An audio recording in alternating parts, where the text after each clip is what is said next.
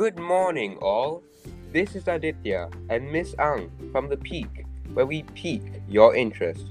Welcome to our National Day special mini episode. This is the third in the series. You should know by now that there will be a Kahoot quiz on Friday for everyone. The questions will be on the four National Day special mini episodes from Monday to Thursday, so pay close attention to us.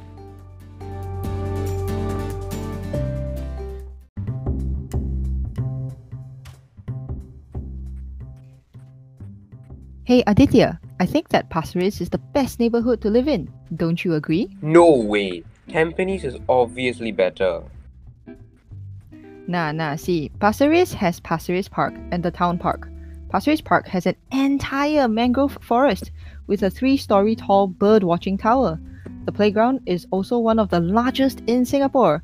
The green spaces in Tampines are so small. What about the Tampines Eco Green? It is almost like an actual forest with over 75 species of birds, 20 species of dragonflies, and 35 species of butterflies. In addition, what about our Tampines Hub? It's Singapore's largest integrated community and lifestyle hub. We have an amazing library, an indoor swimming pool, a movie theater, and so, so many restaurants. Beat that. Okay, I concede that Tampines Hub is not bad. It is a fairly impressive space. But Pasir Ris has a water theme park. I mean, I don't go there because ew, water, germs, and bacteria, and all that. But lots of people go there on the weekends and holidays to have fun with their friends while they stay at the Downtown East Resort. By the way, we're not sponsored by Downtown East. but yes, Tampines doesn't have a resort and water theme park, does it? Ah, although a resort and water theme park is helpful for relaxation and enjoyment, the Pixel Labs in Tampines Library allows you to learn so many new things. You can learn coding using Raspberry Pi or make devices using microbit.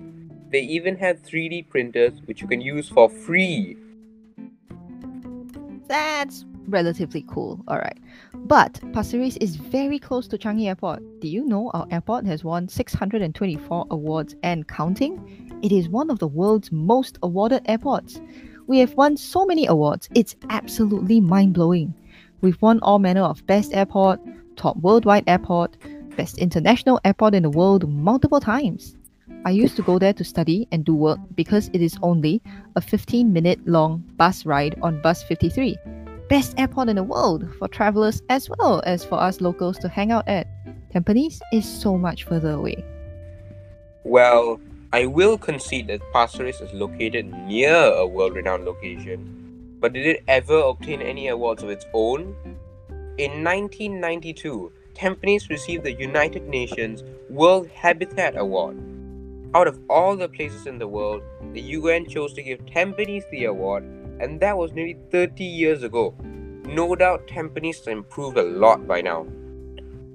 Wait, what is this World Habitat Award and why would the UN give it to Tampines of all places?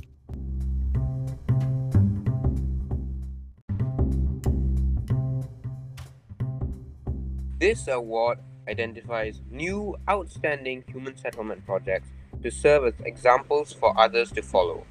It recognizes and highlights innovative, outstanding, and sometimes revolutionary housing ideas, projects, and programs from across the world.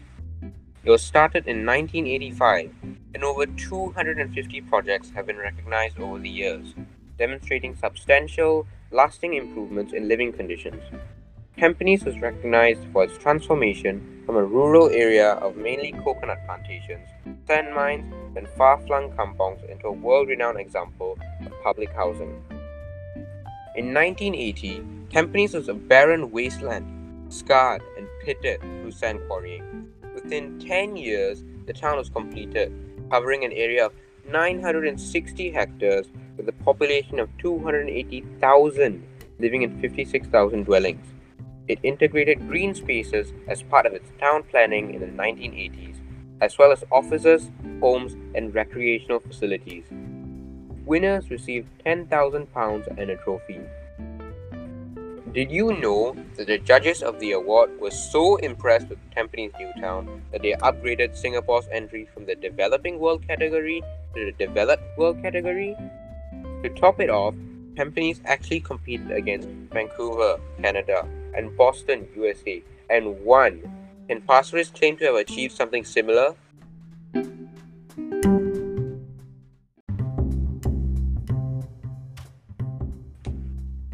Okay, I guess that's quite impressive. It does show that the quality of urban planning in Singapore is the envy of many other countries. Despite our small size and limited resources, we have worked very hard to maximize the use of our available resources to create a genuinely comfortable home for all Singaporeans. So, we really should be proud of our country. But I have one final reason why Pasir Ris still trumps Tampines.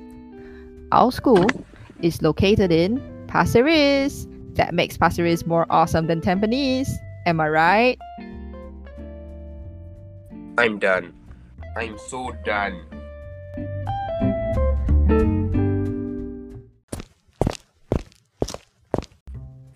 Wait, Adhithyaa, come back!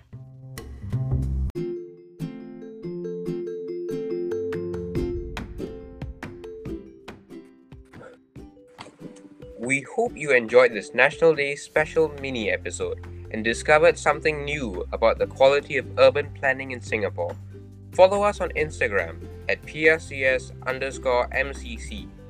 This is Adhithyaa and Miss Ang from The Peak, where we pique your interest.